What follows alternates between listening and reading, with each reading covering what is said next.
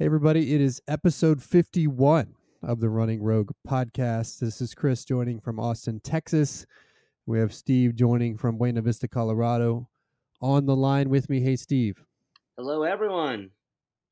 We are through the Thanksgiving holiday, recording here on a Sunday, posting this episode on a Monday. So you're getting hot and fresh content from this holiday weekend. Happy Thanksgiving belatedly to everyone. Hope you all had a nice holiday and break, but still got your running in, of course. We've got an interesting topic, I think, today, coming on the heels of a personal failure. We're going to be talking in more depth about the idea of dealing with failure and how do you deal with that from both a mental perspective and then also a perspective of sort of physically moving on and, and assessing your situation and and taking the lessons from any failure and moving on into the next training cycle. So that's what we're going to be covering today in a little bit of depth. Before we do that, as always, we have some current events to cover, including one which is a little bit dated at this point, Steve, but it's one we just hadn't had a chance to talk about, which is that the Bowerman Track Club, of course, led by on the women's side, Shalane Flanagan, who we've mentioned a lot lately, is only getting stronger. They've picked up two athletes this summer in Kate Grace, 800, 1500 meter runner, and then Marielle Hall, 5K, 10K runner, both Olympians. And this adds to their really, really already stacked women's team. If you look at the last Olympics, so the, the middle distances up to the marathon, there's 18 ladies in that mix, and eight of them are now Bowerman Track Club members. What do you make of this move? We'll start with Kate Grace. What do you make of this move? She was training in Sacramento under Drew Wartenburg with Kim Conley and is now under the Nike fold, as we know, but has now moved to train with Schumacher. What do you think this does for her? Well, this was the one of the two that doesn't really outwardly make the most sense to me. I, I get, I guess I understand getting into a better group. Maybe there were pressures that we don't know about, although she sort of has hinted that um, it wasn't anything about leaving Drew Wartenburg in the Sacramento area. It was more about going to the best place she thought she could get better but I don't really understand unless I don't really understand why she would leave Drew when she was running so well under that program. It's really hard to continue to improve and improve and improve within a system and to switch systems in the middle, you know, sort of in this progression for me is a little problematic for her. But I totally understand how it makes sense for Bowerman Track Club. I mean, Kate Grace is a rock star and she's only going to continue. I think she's going to continue to get better. I just wonder who's she going to train with. Um, you know, they've got mostly um, they, she's got a steeplechaser to run with, but she's and and a and a fifteen five girl to run with in Shelby, but I just don't see her having that that short distance, that eight hundred fast, you know, really quick turnover person to run with. So maybe she doesn't need that, and maybe she's planning a move to the fifteen completely. But I don't know. I think it's a great move for Bowerman Track Club. I'm not so sure it's the greatest move for Kate. What do you think, Chris? Well, I mean, she didn't really have a bunch of 815 girls to run with in, in, Sacramento. So I'm not sure that she's losing anything there, but she is gaining a system with Schumacher and a culture within that group of amazing results. So I would tend to th- to say, you know, I don't think that shift is going to be necessarily bad for her. I think it could only be good to surround herself by that group. And you know, she's got the the steeplers there and Courtney Frerichs and and Colleen Quig, Quigley to run with. Plus, I'm sure Shelby's doing plenty of fast stuff on the track with her 15-5 work. So I'm not so worried about that.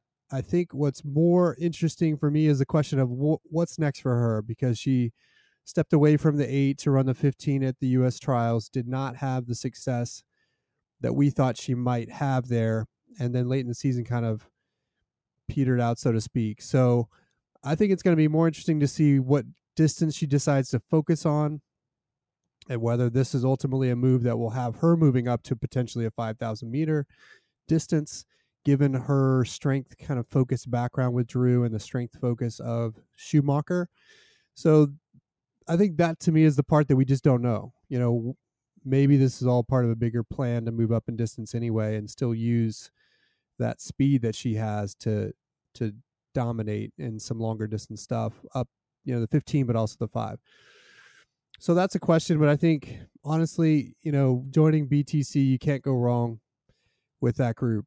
And Jerry's a, a miracle worker and he's doing amazing things on the women's side. So I'm not going to fault the decision. I do wonder how much of it had to do with Nike kind of pushing that a little bit once she signed there, because they tend to like having their athletes in Nike focused groups instead of sort of mixed groups.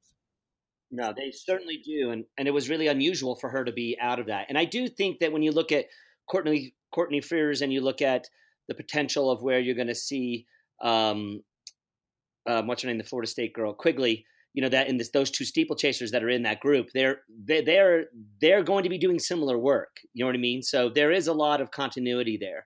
Um, I just worry a little bit about the shift from one coaching system to another. Um, though I bet my guess is is that Drew's system and Jerry's system are not that significantly divergent. Um, I would guess they're what I know about them both are big time aerobic development. So yes. you know, and lots of hard workouts. So yes. yeah. So we'll see, but we are rooting for Kate for sure, and she's definitely one to watch. For sure. We hope that she has success as she continues to play with what distance is best for her. Now, Marielle Hall, a lesser known name, a name that we've talked about on the podcast. She's made U.S. teams in both the five and 10K. Had is you know was an NCAA champion at the University of Texas. You coached her for some of her time there. This move is probably a little bit more interesting if you're looking at it from the outside in for her, given that she tends to be someone who thrives, you know, kind of more in a solo environment, almost like a Betsy Saina. So, what do you make of this move for her? Well, I think it's. I think she did. She transferred. You know, she went from her collegiate system where I coached her, and then she was coached by the Tech, University of Texas coach that that took over there um, for that last year where she won a national championship. And then she went back to her high school coach, which I don't think a lot of people know. And that worked incredibly well. I mean, she made an Olympic team, but it seems like that program that that you know, it's and she was back home in Philadelphia. She was able to stay at home, live at home actually, um, and it was really good circumstance for her. I thought that was the optimal scenario for her switching out of coming out of college. But I think this is an even more astute move on her part to shift to um, this program with the kind of results they're getting.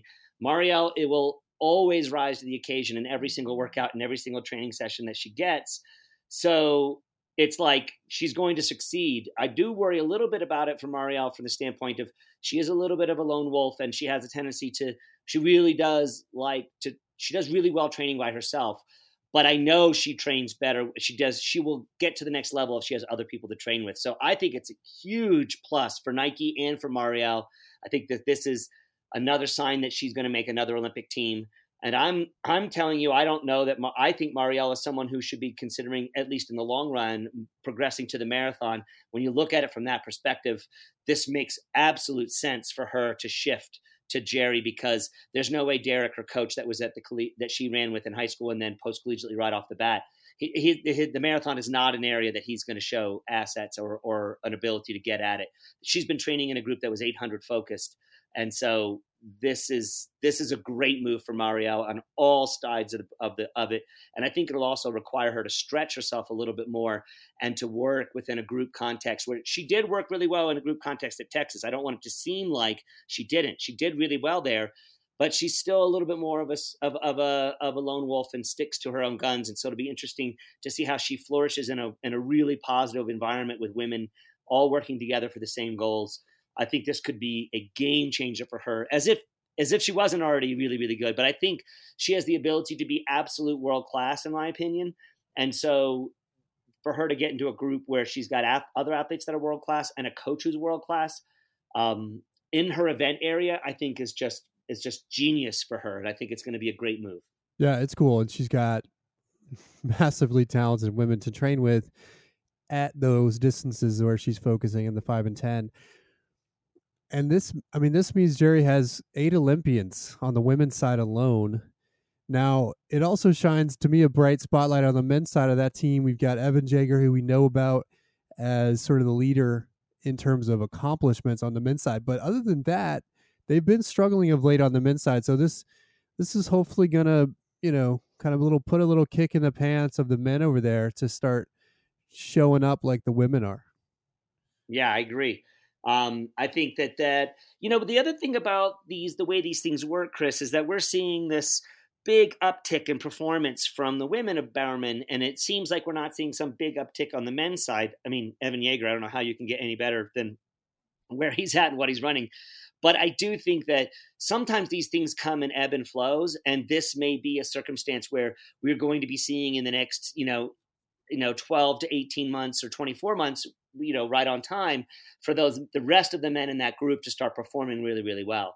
So you know, there is a Canadian in that group, a Canadian 10,000 meter runner named oh, Mohamed, who's running out, lights out, and incredibly well. So, you know, I think it's just a matter of time before the men start to see that that improvement. And I think we'll be seeing that in 2018, 2019, as we roll into 2020 Olympics and the Olympic trials. So, um, I'm I'm not too worried about that. Um, I'm really interested to see who they end up picking up, and it will be interesting to see how many people Jerry can manage at one time it's really difficult. I coached at the collegiate level and the post collegiate level. And once I got to about 14 to 18 athletes, it got to be a little more difficult to keep track of everybody. Um, so we'll see how that all plays out. But um, I don't. I'm not. I'm not so negative on the on the Bowerman men yet. I just think they haven't quite got their their cycles right, and they're not they're not lifting it quite that time yet. We will see, but the women are definitely kind of calling for them to raise their game. But as a reminder to listeners out there, we believe in Jerry and his system and his group. They seem to be doing it the right way. And so anybody who's training under that program, from the men to the women, are athletes that we believe you can cheer for as clean athletes that are doing things the right way. So that's a group to watch. And we'll see what we get from them. And it'll be interesting to watch Kate and Marielle as they fold into the system. It's kind of interesting going into the next year with sort of a, a dead year, so to speak, from a championship, a global championship perspective. So they've got some time to kind of work things out before it gets really important again leading up to the 2020 games. Yep. All right, let's talk our next one. We've got a result from the U.S. men again. Scott Simmons and his U.S. Army crew racing like crazy and showing up yet again with Leonard Korir running a 59 52 at the New Delhi half to place third there. Now clocking by, I believe, nine seconds slower than Ryan Hall's American record. He's the second fastest American now for the half marathon, and now the only the second American other than Ryan Hall to go under one hour. What do you think of this, Steve? And do you think this spells that uh, Korir might be moving up to the marathon before the 2020 trials? Oh, I think it's absolutely going to be moving up to that distance. Personally, I think that there's more money, there's more prestige. The the door's wide open as we've as we've been talking about on the men's side for the marathon, other than Galen Rupp, you know, and uh, so I think it's um, pretty much. I would have told you that he would have probably been doing that by 2020 anyway, but this definitely shows where he's at and what his talent lies. Um, the crazy thing, Chris, is this dude's been racing like crazy, man. I mean, never ended been, we've, already, we've already said this like four times on this podcast, and it's still amazing to me and makes me a little bit questioning like, where is the downtime for Leonard Korir? Where, where, where are they taking a break to get him ready? Because he's going to go right into indoor and outdoor. Or what, what's going to happen here? I'm very interested to see what's up next for him and the rest of his crew because those guys have been racing like mad fools.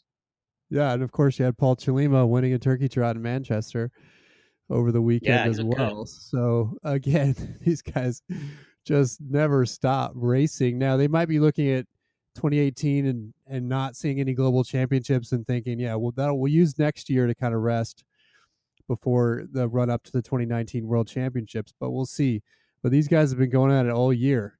I mean, it also at some level makes you question what's going on over there in Colorado yeah. Springs. I mean, these guys have been able to maintain pretty peak form across a range of distances from June all the way until now.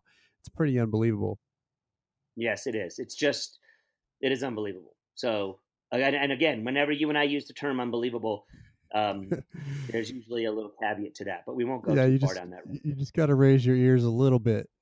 The other yeah. the other result from that on the women's side, the Almaz Ayana had her half marathon debut in 107. Not a crazy lights out result for her. She did get the victory, but the time, you know, although very very fast for the half, does not quite match some of the results we've been seeing on the women's side for the half marathon recently. Do you think this is a sign that she might be looking at the marathon as well, or is this just a payday amidst kind of coming back to the 10K at some point? Well, I think she'd be. I mean, she's got to be looking at what's done for Dibaba, you know, and and we noticed how much better Ayana is at the ten than she was at the five, you know. So I would I wouldn't put anything beyond that. And an interesting thing is that I would have predicted for a half marathon based on this woman's strengths that she would have broken the world record handedly. In that, I was expecting that in this half. It, it signals two things. Number one, that it's crazy the depth in the women's half marathon right now on the world level the number of women who have run 107 or in that area is just crazy, um, which makes you wonder about how many of those athletes are. I mean, that is just it's just pretty crazy. And then is she now Ayana? We're talking about. Is she now back down to earth and being on a significant and consistent testing policy that where she can't hide away for you know 12 months where no one could see her? So I don't know, but regardless, I was a little surprised at the 107. I thought she would run faster but I and I don't know if she'll go to the marathon or not. I would guess that she probably would make that decision by 2020 and maybe not before then. But who knows? Who knows? We shall see. Impressive result for all the Ethiopians. They actually swept the podium on the women's side in a very polluted New Delhi. I don't know if people have been following it recently, but it was pretty hazy there. And I know that some were talking about how that might affect some of the conditions. So maybe that relates a little bit to some of the the fact that her time wasn't out of this world, although still solid for a debut. Yeah. All right. Finally, let's get to our final kind of current event topic. We've got to talk about it. We've been teasing it a little bit. We had NCAA cross country championships last weekend and in Kentucky. And we'll start with the women's side. New Mexico is kind of starting to create a little bit of a dynasty here. They came away with the team win, had the individual champion as well, Edna Kurgat, who is only a sophomore from Kenya. They kind of ran away with it, although San Francisco challenged them maybe a little bit more than people thought.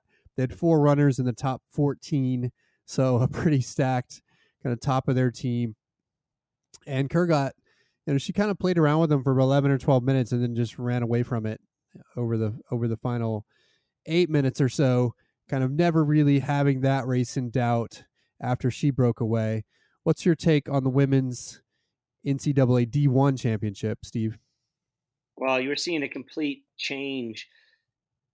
Well, we're seeing. I think we're seeing now. We're finally seeing on the women's side the number of foreign athletes that are racing for teams is on these two teams is pretty amazing. There, there's a lot of non-Americans on these teams. Not that that's in any way, shape, or form a problem for me. I, I don't. I'm not saying oh they, they, we should put an asterisk beside these teams. I don't. I don't. I'm not saying that. What I'm saying is that the teams that don't have the really big names from a recruiting power standpoint, like the Colorados or the Stanfords or um, some of those other schools, you're looking at teams that are are like New Mexico and San Francisco that have to look further afield to get their elite to get their athletes to come there. And so it's pretty interesting to see how well these teams are doing with a with a bunch of women from different countries.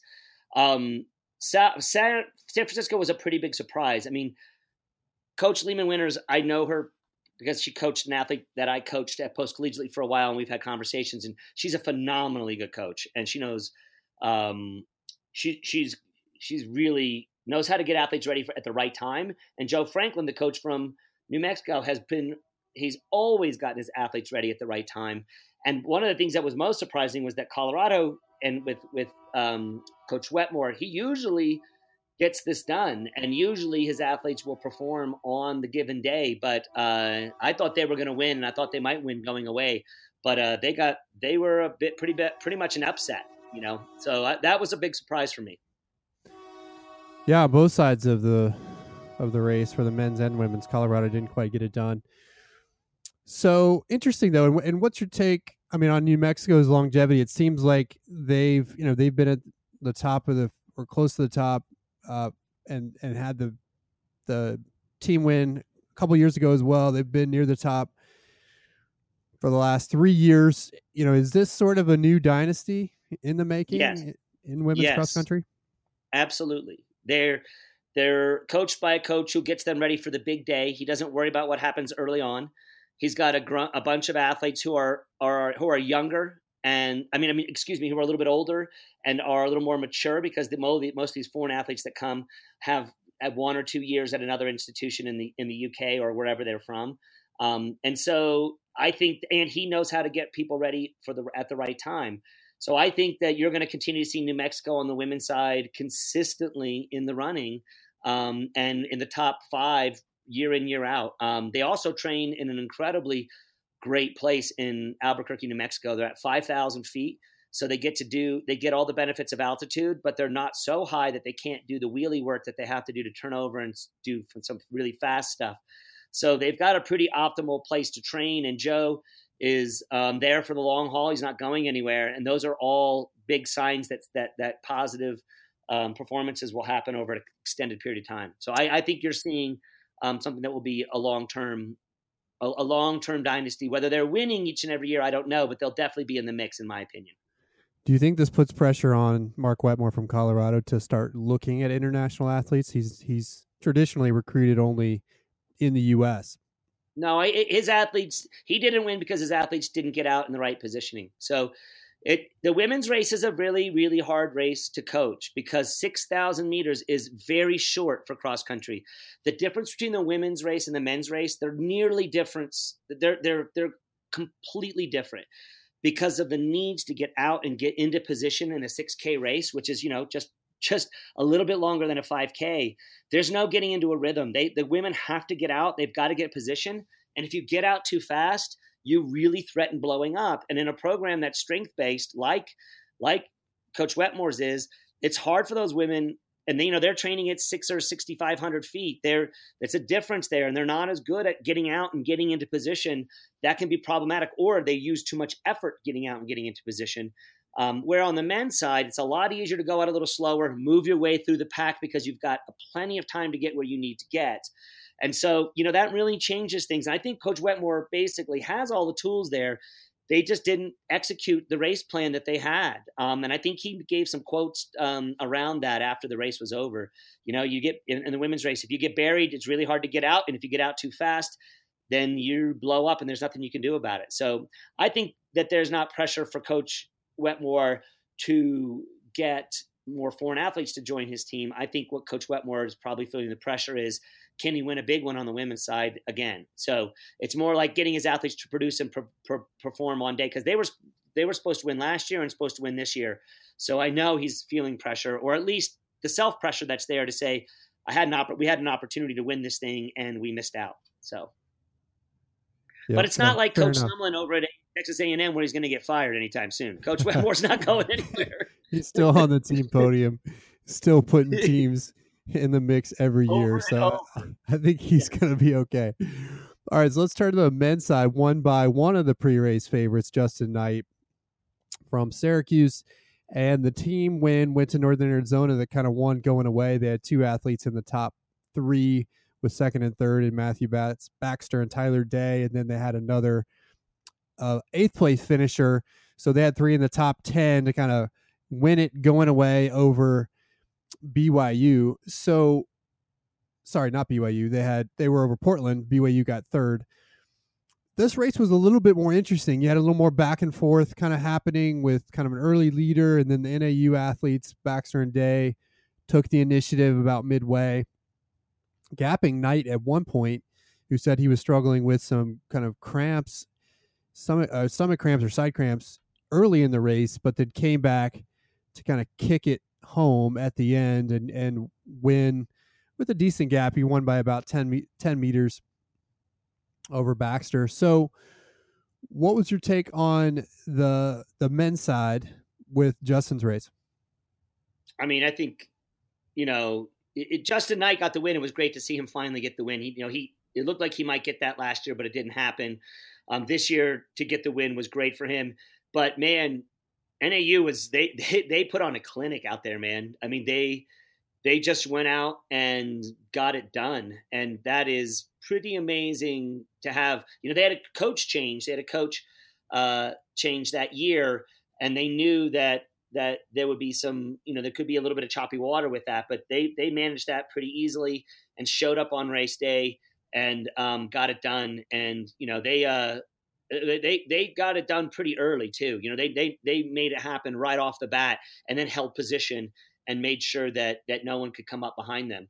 Um, I'm pretty shocked at Portland. That was a pretty big surprise. You know, they got a lot of grief going into their into their conference meet because they sat guys out for their conference of the region. I can't remember which one it was. I believe it was the conference, but sat a bunch of their guys out and and didn't win. And people and people, you know, were saying that they were ruining the sport of track and field.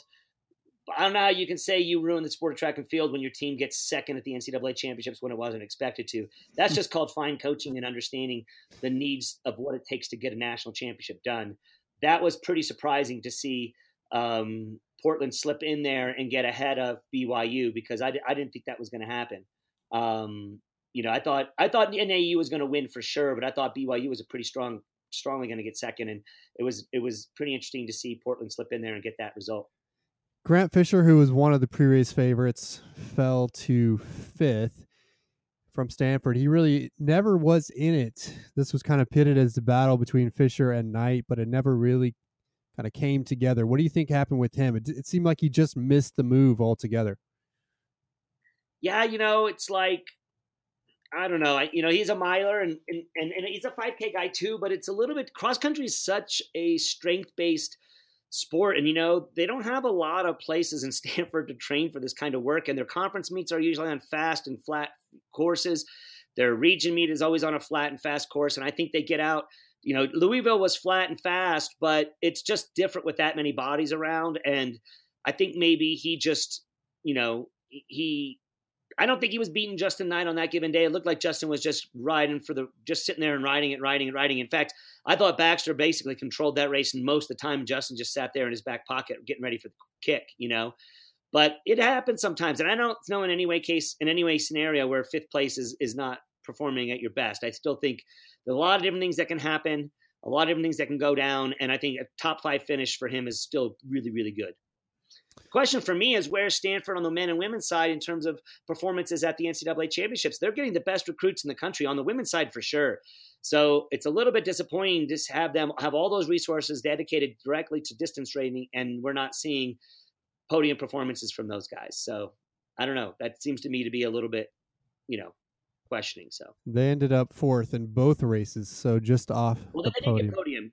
Is podium, so they got podium, and but I still think they should be winning, and they should be top three every year with the kind of recruits they have. So, yep. anyway, we'll so what do you make of Texas? They ended up 31st on the women's side, dead last, and 30th on the men's side, second to last. Not good results for the Longhorns after having a solid conference meet no, no, those were those were really bad. I don't think, in my opinion, the women couldn't really have hoped for much more.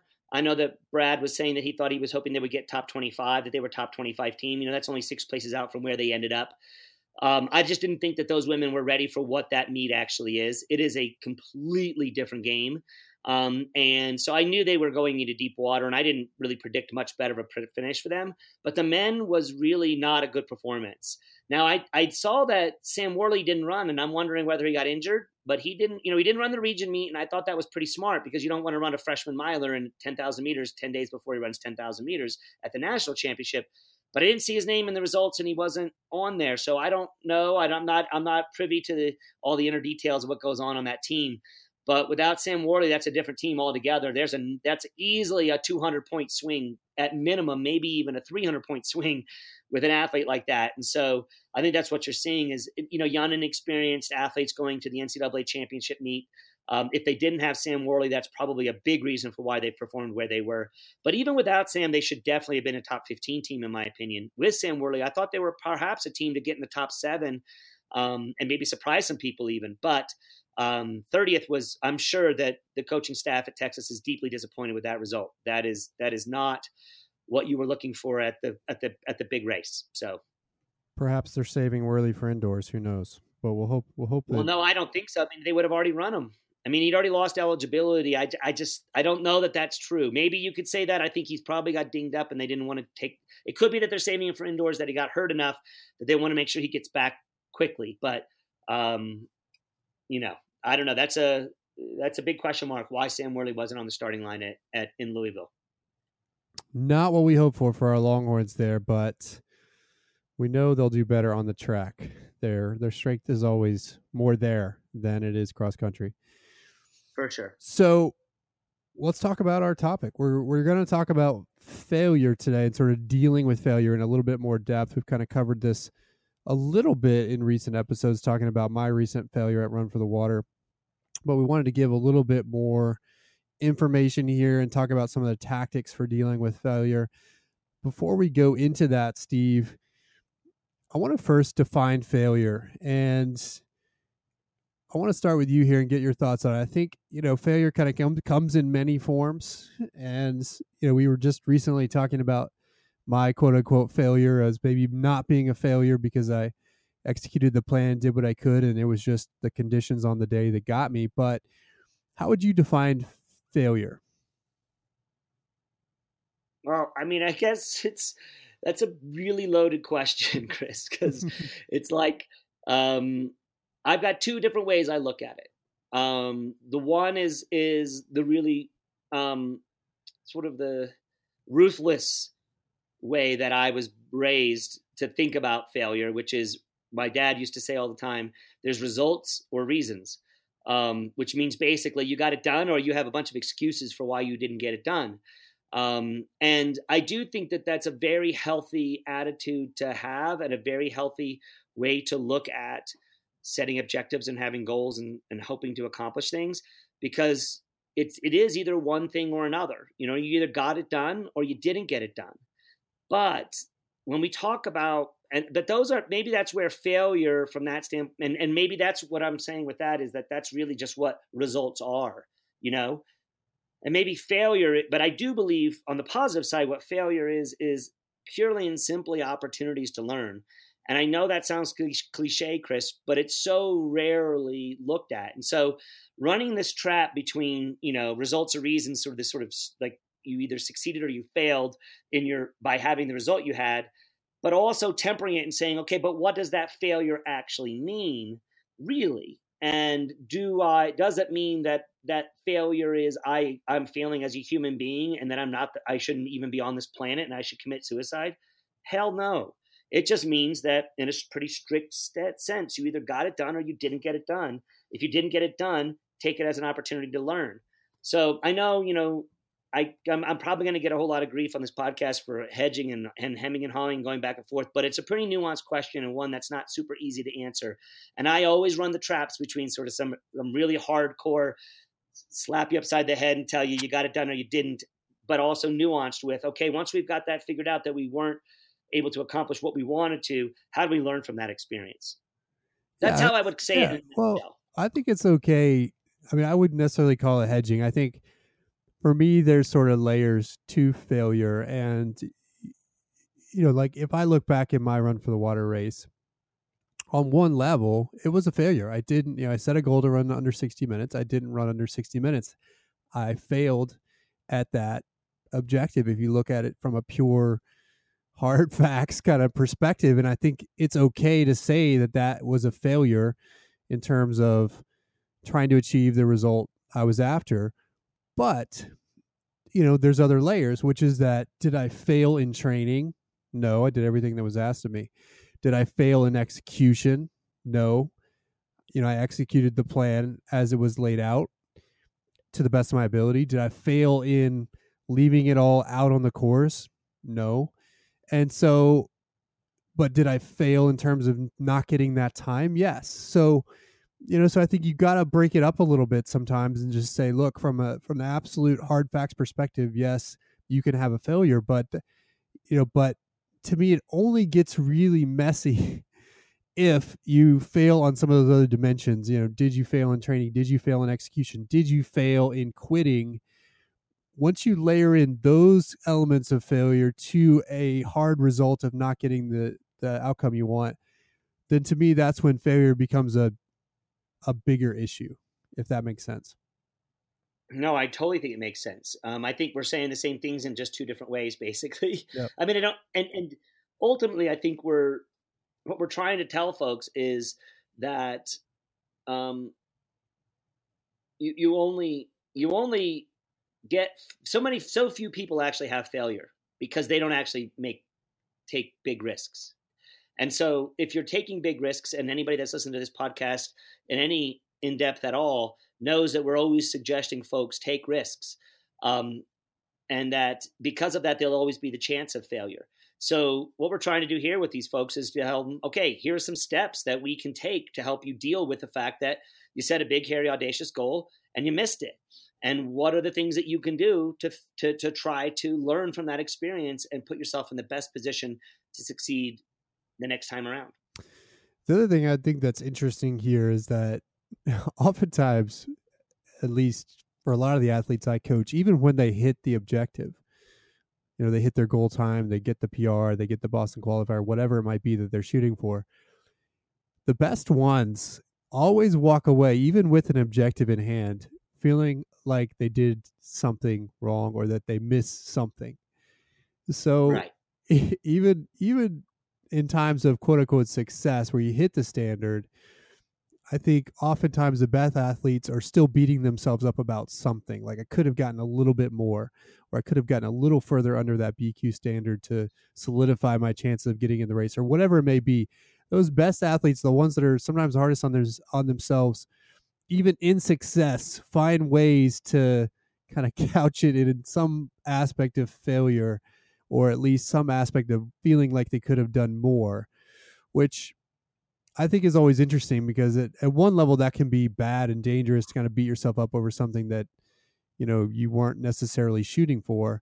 But at the other, but the other side of it, it, it always tells me as a coach that I have someone who's hungry, and so I usually like to see a little bit of that. Not that it's required, but I usually like to see a little bit of that with my athletes because I know that that means they're going to get back to work and go for that next thing. Yeah, I agree. I mean, hunger, you know, and and not getting that's a that's a question of hunger. And those who are hungry always always look up after after feeding and say hmm give me a little bit of time but i think i'm going to be ready to go back to the table. Yeah. So as we walk into kind of now you know defining failure then how to deal with it I want to start with you know something we talked about on episode 32 facing your fears there's a part of this kind of dealing with failure thing to me that starts before you even race. And this idea it's this idea of not being afraid to fail. We talked about that some in the facing your fears facing your fears podcast one of our mental training episodes episode 32 but i think a big part of dealing with failure on the back end when it happens is going in in, in a fearless fashion not being afraid to take your lumps if that if that's what comes so, how does someone enter a race with that mentality? One that says, you know what, I'm going to put it all on the line. I'm going to do my best, but I don't care about the outcome. At least to the extent of caring like it's, you know, like it's going to be bad if something bad happens. Well, I don't know. I mean, I, I, I think I followed you all the way up to the very end there because I think almost every athlete um, I would still think that an athlete should go in there and give all the things that you just said, but I still think they should they should care about what their end result is. Um, so, be, just because it's it's it's the only way to to definitively and in, to definitively show that a result was achieved. You know, so I do think you have to care about what the result is. But I do agree with you. But prior to that, that the best way to do that is to go in with no not hedging. As we've talked about before, Chris, not having a plan B. Because a plan B is is a lack of ability to stay the course on your current plan A.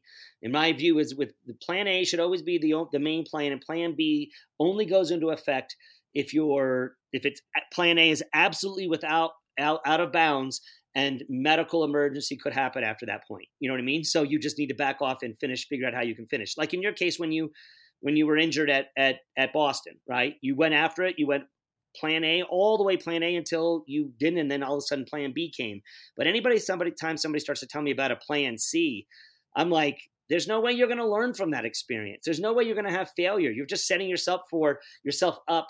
And I think that if people set themselves up that way, in the long run, they're really harming their long term progression. And especially those folks who are over the age of 45 you don't have time anymore to play around with this stuff. You've got to continue to go get each race right up to the edge of what you're able to accomplish and take the risk, take the chance of going for it to the best of your ability. And then, as you said, take your lumps if you're not able to achieve it. But Chris, I'm a, I'm a big believer that you you go in with expecting success and planning for success. And then if failure happens, we work on that afterwards, right? I mean, very rarely will I talk to any athlete at all about failure going into a race. yeah, you, know, you can't you can't think about the what ifs. And yes, I I do agree. You have to care, but you have to care in such a way that you're not afraid of the outcome. No, I agree with that. Absolutely, absolutely. The and to do that, you know, tactically, something I tell my athletes is, and this kind of starts to get a little bit into the cliche, but a lot of people that I talk to, especially in preparing for longer races, especially the marathon, they they start to think about mile 23 not that you shouldn't visualize your your race at that point but they start to think about mile 23 or 24 or 25 a little too much. And so i tell them you can't run the race all at once you have to run it one mile at a time which again sounds cliche but you've got to focus on executing your plan one step at a time and so I'll ask them, and let's say they're trying to run a four hour marathon. It's like, do you know that you can run one mile at 9 10 pace? and they're like, yes, I, I know I can run one mile at 9 10 pace. Do you know you can run two miles at 9 10 pace? Yes. And you take that all the way up to, you know, do you know you can run 18 miles at 9 10 pace? Most of them know that, that they can run that four at that pace. And, and so then I'll tell them, well, you know what? After that, it doesn't matter. You got to deal with that when it comes. you don't have to know that you can run 910 pace for 26.2 miles. If you did know, then we wouldn't be talking about it and this wouldn't be that much fun because you'd have a certain outcome. No risk, no reward. Absolutely. You know, Chris, that's a that's a great point and it's one that I think that is missed from so many people um, they are always, you know, the marathon is such a hard race at the end, and even a 5K. People who run a real well, really well run 5K, they know what that last mile is going to feel like, and most people really dread it.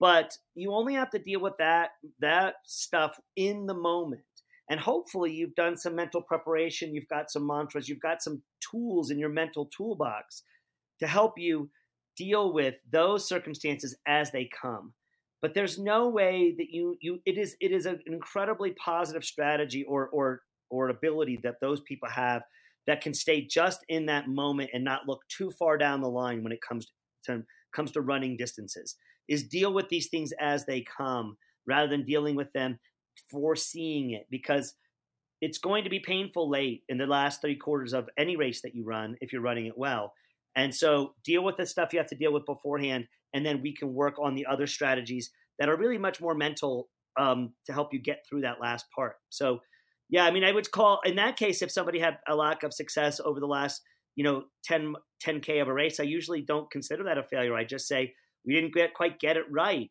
But a failure to me is somebody who can't hold their paces to 15 miles.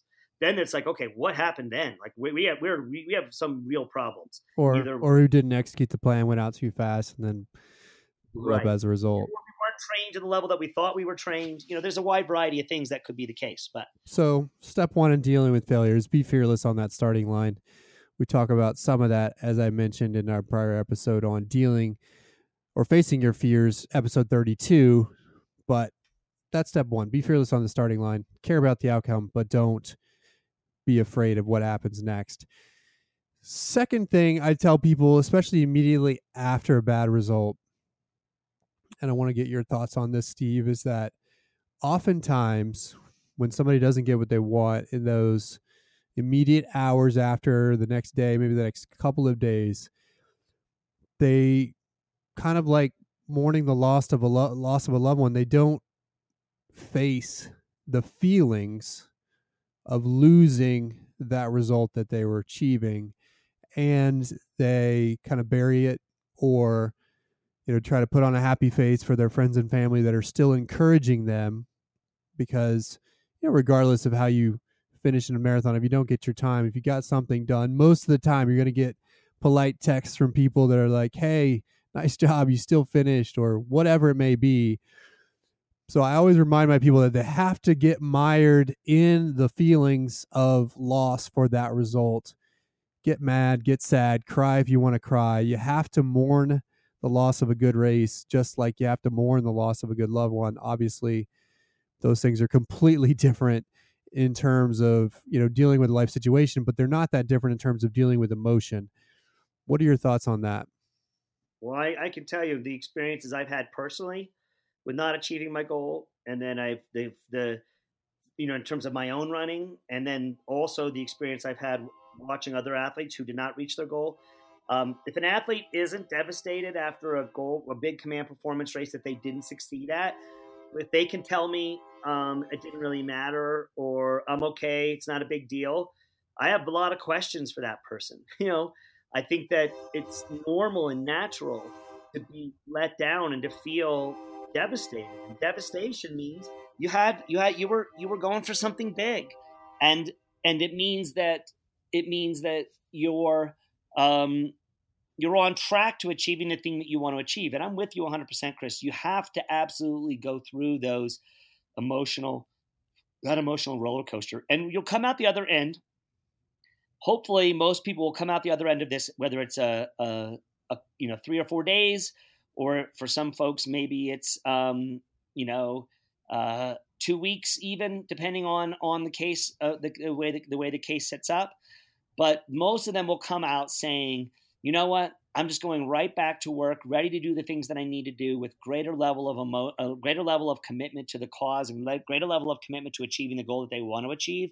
And they'll find later on, within relatively quick, short order, that they are more motivated to achieve their goals and that that failure was actually necessary and important to setting up some future success. But as you said, if you don't go through that process of dealing with that appropriately so you can come out the other end and get – that feeling of I'm really now motivated. I don't want to I don't want to have that feeling. I don't want to eat that shit sandwich, you know? I don't want the taste of that. And so I'm going to work as hard as I need to work to try to pr- pr- produce the kind of result that I need to get. And here we go, Chris. This leads into the next point about what you do with success, how you turn failure into success is you make a list and an inventory of the things that you did do didn't do right in the preparation for that event then you make a list and an inventory of the things that you didn't do correct in the race itself. And then you look at those two things and say, which overlap, what don't overlap. And then you pick a few things out of there to work on in the next cycle. And you're now starting to work much more closely at getting, having a negative turn into a positive. So, you know, but if you don't go through that process of mourning or at least that process of having those emotions and going through them and feeling them, you're not going to be able to make those inventories appropriately or properly and you're not you're going to have a much harder time turning that failure into a success it takes that emotional stretch and that resolution of that emotional feeling to be able to be to have the wisdom and the strength and the maturity enough to do the next steps one thing before we get to kind of that post-mortem that you referenced that i want to mention is that there's some sometimes a pitfall I see of athletes that fail at a race, regardless of the distance. And oftentimes, if they don't properly deal with the emotion of it, they're looking ahead for like a backup. Like, oh, there's yes. another marathon in two months or six weeks. I could just go do that one and maybe I'll get it there. And I want to talk about that because usually, usually, now there's not you know, 100, I'm not going to say it's 100% because sometimes occasionally if you know the weather was bad and we decided to drop out early like you recently had an athlete do and then turn around kind of a couple months later and do another race there are cases where that might make sense. But generally it's a bad idea. You've got to mourn your loss do your inventory and then you got to start over reset the cycle what are your thoughts on that just be careful not to immediately kind of look for that makeup race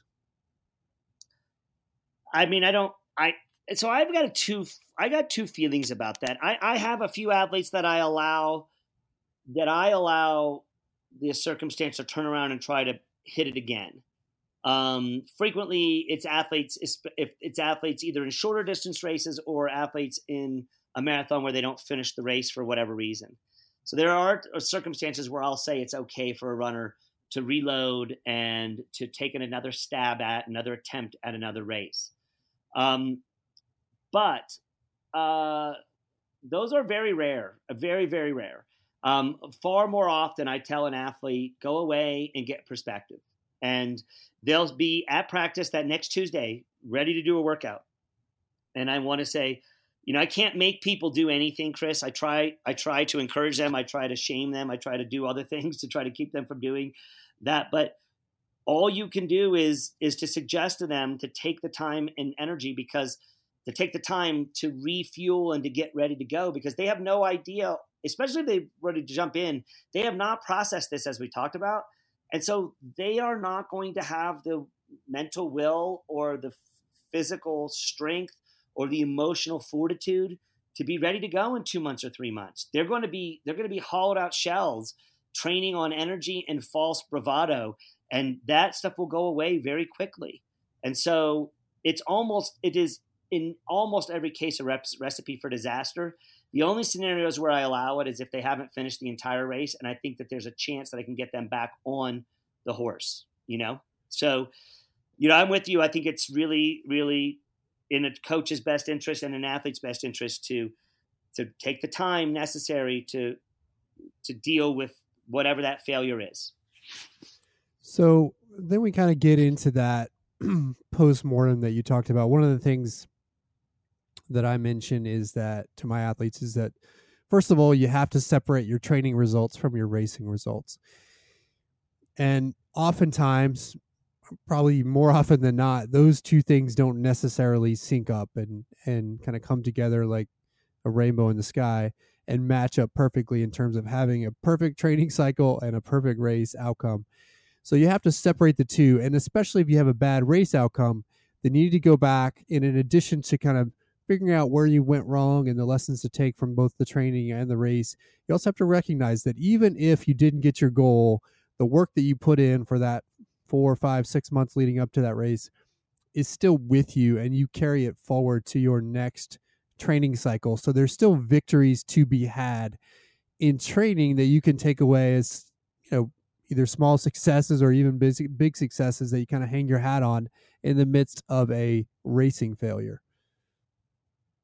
Absolutely. I mean, there, it's, you know, I use the term plateau, and so many times people think of a plateau as like this, this really level. And it is a level. It's you know goes straight across, but it's got little ups and downs in it. And what people aren't really realizing is that plateau is just really a race plateau. It's just that they have not been able to, for whatever reason, and there's a variety of them, they've not been able to take to get the result that their training has indicated. Um, it's so much easier for a coach to to take a deep breath and say, okay, we're there. We're going to get it pretty soon. It's much harder for the athlete to deal with that. And so what I usually tell folks is you got to trust your coach that they're that they've got a good plan for you and that you're going to get there eventually. And if you take a deep breath, believe in the plan and believe in the system that you're in, that's going to turn around really quickly and you're probably going to see the result that you need because you're not going to be pressing too much. And much of what happens when we see training results not being indicated in races is that either people are overtraining um, or they've set unrealistic goal times, you know? And so a lot of times when you don't reach your goal that you want, then what you're doing is you're training at one level. And by the time you get through that negative race and into the next training cycle, you may be much more prepared for that next training cycle and therefore much better prepared for the race result that you'll be getting. So it is part of the process that – goes through. And I think it's a lot harder for us to articulate that in a podcast than it is for us to articulate that one on one with our athletes. Wouldn't you agree, Chris? Yeah, because there's individual situations for everyone, right? There's no kind of perfect list of mistakes that we make either as an athlete or as a coach in training. So you kind of have to look at it as an individual, talk with your coach about where you were. Especially in this ca- in this category of training because um, there's a lot. Your your coach probably knows where you are in the continuum of where that sits, and whether you're really ready for that next step or not. Um, and and so, or if the athlete is self coached, because I know some of our listeners are self coached, you know, at that point in time is when you just have to you have to trust that what you've been doing and the work that you've been doing is is really working, and you you should not throw the baby out with the bathwater too quickly if your training results do not are not if you what you're seeing in training is not playing out in what's happening on the road yeah. and in the race. I think I think that's probably the most important point at looking at your training and kind of doing the post mortem, taking your lessons, is especially if you're able to talk with a coach about this, not do things, not change things too drastically. Because most of the time, as we've talked about before, as it relates to consistency on this podcast, the miles make the champions. Doing the work consistently is more important than any one little workout or tweak in training. And so you got to be careful not to make wholesale changes. It's usually subtle tweaks that we're talking about here, whether you're self coached or whether you're working with a coach. It's usually subtle tweaks that are needed to kind of get you to that right spot. I also think you have to look at the race itself and and you know your execution in that race. You know, did you have a a, a solid execution in the in the race, or did you go out too fast or make a mistake there that might have caused the work you've done in training not to manifest itself on race day? So you got to look at both of those things. But likely, what we're talking about here is small tweaks to your training not big wholesale changes. Correct. The only, the only one thing should change in training in any cycle. If someone's trying to change too many things at one time, they're going to have a problem. So yes, that's that's the crucial lesson I think of a failure is is to if you really truly believe that you were in the right in the shape that you that if you and you know Chris this this requires a level of of self reflection and honesty that uh, frankly I find that that most athletes that I've worked with are not really willing to do. A real soul searching, just to be willing to not to be where they currently are and to recognize where they currently are and not hurry that process up too much about where they want to be. Most people's failures happen because they are in a hurry and not willing to take the necessary time that it takes for training to have its effects um, and as you said, if the failure happens because of a poor race strategy of going out too fast or too quickly, well, shoot, within the next race cycle that you run, you sh- as long as you don't make the same mistake again, then you're going to be just fine. You know, so um, I always really wonder, you know, if your experience of a failure continues to linger beyond a two week or three week period, then um, then you really need to check in with somebody about about what's going on in that case. You know, because that means that there's a little bit either there's too much of you tied in too much of the athlete tied into who they are as a human being tied into what they're doing from a results standpoint and that's not healthy for anybody um, but also it may be that um, they're not clearly looking at where they currently are in their fitness and i think that that is that is something that is so critical and crucial is really just being where you are instead of trying to be where you want to be well, right. And the other thing that's interesting, I guess the flip side of that too is even if you succeed, you know, a lot of times in big success situations, and you see this at the elite level all the time, where somebody gets the big thing they wanted, the medal or whatever it may be. Oftentimes there's a there's a reaction in that moment to somehow double down or to, you know, ramp your mileage by a big jump or say, you know what, if I just do X more, then I'm gonna have even better results versus just sticking with the plan that kind of got you there to begin with. So, really, whether you fail or succeed, only subtle changes in your training in any given cycle are appropriate. Otherwise, you're going to likely end up on a recipe for failure again. Absolutely. Absolutely. So, I want to share a quote and then we can kind of wrap up with this point, this kind of final point about it's really about the long term, which you've already alluded to. But there's a there's a, a fairly famous Hindu quote from an ancient Hindu Sanskrit text called the Bhagavad Gita, and it says, "You have the right to work, but for the work's sake only. You have no right mm. to the fruits of work. Desire for the fruits of work must never be your motive in working." And for me, Woo, that's a good one. Yeah, like for me, I saw that the other day, and I've got to give Kate Barrett credit, who has been a guest on our intro on uh, the Adam Daly episode. She shared that on her Instagram, and it it hits home perfectly for me because I'm I'm one that believes that the journey is the destination, and so you know that one I think is perfect, especially in the in the context of long distance running, because really, if you're not having fun with the journey, then and and and and as a result, not so worried about the outcomes whether you get them or not, then then you're doing something wrong, or you're not you're not kind of keeping the the journey and the process in the right perspective. So, what what are your thoughts on that quote? Well, my first thought on that quote is number one, it's badass. Number two, the key thing in that quote is something I talk about a lot. At least I talk about with a small group of athletes that I work with because it's not it's not something everybody wants to deal with, which is you don't have any fucking rights, in my opinion. This and and that quote says you have the right to work, but you don't have the right to the fruits of that work. You just you just have the ability to do the work. Do the work. That's what you have the right to do is to continue to do work. You don't get the right to have the result. And if people understand that, then guess what? They will put so much more time and effort and attention in the things that they can control and that they can work on and they do have a right to manage. And they will leave the other part to what it is. Now, that doesn't mean that they just roll over and say, I'm just going to let the wind blow me whatever direction the wind blows me. What it says is that you don't you can't control that end result. You don't have a right to believe that the res- work that you did absolutely unequivocally equals some end result. It doesn't.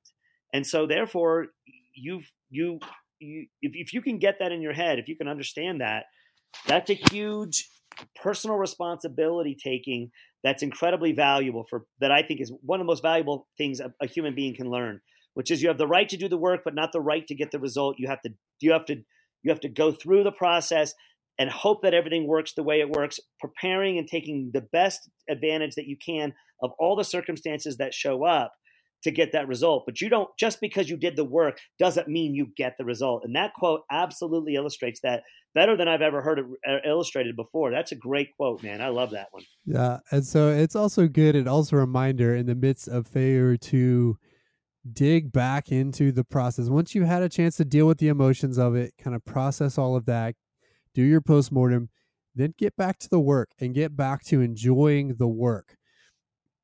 Absolutely. And as a part of that, relishing in the the the fun that is the work, whether it's running with your team or the people that you run with, whether it's working with a certain coach, whether it's just the daily grind of escaping from your day to day world and getting out on a run so that you can kind of blow off some steam.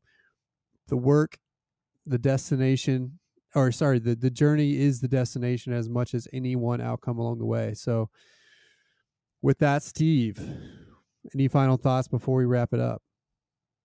Yeah, there's one other thing I want to talk about with the context of of failure, and that's that a lot of what we're talking about here, Chris, really comes down to um, mindset and and the way that a that a, the way that a person decides to come to this sport that they're doing um, and there are some of our listeners who don't come to this sport from the same perspective that we suggest. And that doesn't mean that they're not that they can't get great insights from this podcast and they can't get a lot of benefit out of their running. I mean i don't currently run for any other reason than to take my medicine right now and to get out and do it you know? And so I, I, but I still might listen to this podcast on a consistent basis to learn other things. But I think that if athletes do want to have have command performances and and go after command performances, that they need to have the ability to take the personal responsibility of failure, and then turn that quote unquote failure into these steps of pushing off the bottom of the pool. You're at the you know in the, at the, the bottom of the deep end of, of wherever you are, so you can push yourself up to getting out and getting your head back out of the water so you can start making movements towards getting where you need to be.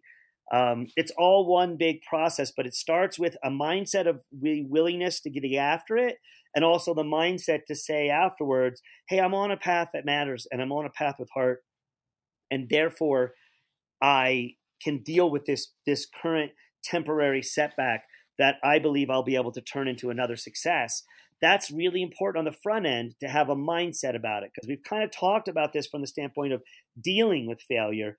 But I also think that it is really positive for people to say, set a mindset of success or set a mindset of of doing the best work you can to get yourself in a position where you can learn from all experience. And that mindset will put you in a much better position than um, worry warding yourself into into really stressful situations. Yeah, I mean, you have to be willing to put it on the line, and that's a great a great point. Sometimes I have athletes that join my group, and they occasionally will tell me, "Hey, I'm just here to have a good time. I'm just here to finish X race." And by the way, that's a perfectly acceptable goal yes. for anyone. But sometimes with those folks, sometimes if you dig a little bit underneath and ask the follow up question, well, you know, if you were going for something, what would it be? Then you find that there is something there that they're after that they want, but they're afraid to articulate it. They're afraid to actually go for it because they're afraid of failure, as we've talked about in the outside of this episode. So, so you're right. It's like relish in the fact that if you failed, that meant that you had the mindset to actually go for something that means something and put it on the line while others are on the sideline, you know, happy posting pictures of their workouts on Facebook versus That's a great point. That's a great point, Chris. I've never had an athlete whose whose quote unquote failure we weren't that that they weren't able to turn around and fix it if they had the desire to do so. And almost every athlete that I've ever worked with has had that desire. And they always look back at that failure as being a necessary and essential part to future success. Absolutely. As they say, it's only a failure once you stop stop trying. As yep. uh, as Albert Einstein has known to be known to say, Dr. Watson also is another one who has said, "Go ahead and make go ahead and make mistakes, make all you can, because remember, that's where you find success." So you have to find or work through these failures to get really those ultimate goals that you want. And I like your term for it. It's it's it's a path with heart. You know, you, yep. you're either on that path or you're not. But if you're on it, it likely means you're taking some risks. You're going for it. You're putting yourself on the line, and that means that sometimes you have to deal with messy aftermath in a race, but that will only make you stronger and better as you go for the next time. Yep, I agree. All right. good one. Yeah, it is a good one. All right. So with that, we'll go ahead and wrap episode 51 on dealing with failure. One thing before we close out, we've got to mention that we've gotten some some signups already for our podcast training as we mentioned in episode 50. You can find out more information about that if you scroll to 1 hour and 56 minutes into episode 50. We talk about our podcast training that will start here in really just about a week's time uh, from December to May, early May for spring marathons. We've got eight people signed up, which means we've got another 12 spots available at that $150 discounted rate before we push it up to the $200 rate. So get on that if you haven't already.